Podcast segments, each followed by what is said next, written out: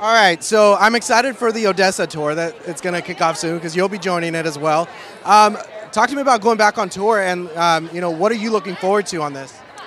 Honestly, you know, a bus tour is a very specific thing in, in this climate. There's not a lot of them happening. So on, I'm just excited to be visiting a lot of cities I haven't been to before, and honestly, just getting out there and playing for a lot of freaking people. Yeah, absolutely. Now, I love the collaboration you had with morgxn with Loved by Us. Um, talk to me a little bit about that and like what that was like working with morgxn in the studio. Yeah, so it's really interesting. So we had met at a, at a mutual friend's uh, Halloween party, and so we were talking back and forth, and he sent me this a cappella. He just sang a song, and I decided I need to make something with this. This is so beautiful and so kind and emotional, and I just felt like my production could really lend itself to that vocal. And yeah, I just sort of made it. I sat with it for a while because I wasn't really happy with it. I did another revision. I was like, I love it. I sent it to him, and then it came out, and yeah, I'm just I'm really proud of that one.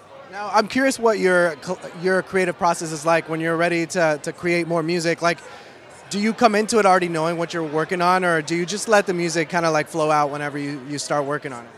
You know, for me, I don't have like a really set path when I'm making music. Sometimes I feel inspired, and sometimes I'm like, I want to, I just want to get in there and make something, you know? And the one thing I've learned over the course of time is I can't force myself to be creative. I'm never really happy. So typically, as long as I'm called to create, no matter how that happens, that's when I do it. Are you working on anything right now currently? I know you just dropped the remix, um, but what else can we look forward to as far as new music? Um, I have some stuff coming out this year. That's that's all the the little insider info I can give you for now, but yeah. You're DJing the after party tonight.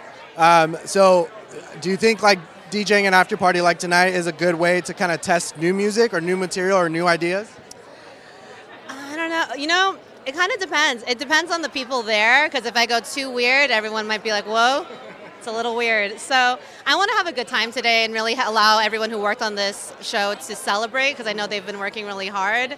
And yeah, maybe I'll throw some little bonus tracks in there. We'll see. All right. Well, I look forward to reuniting with you once new music or whatever comes out again, and uh, I'm looking forward to it.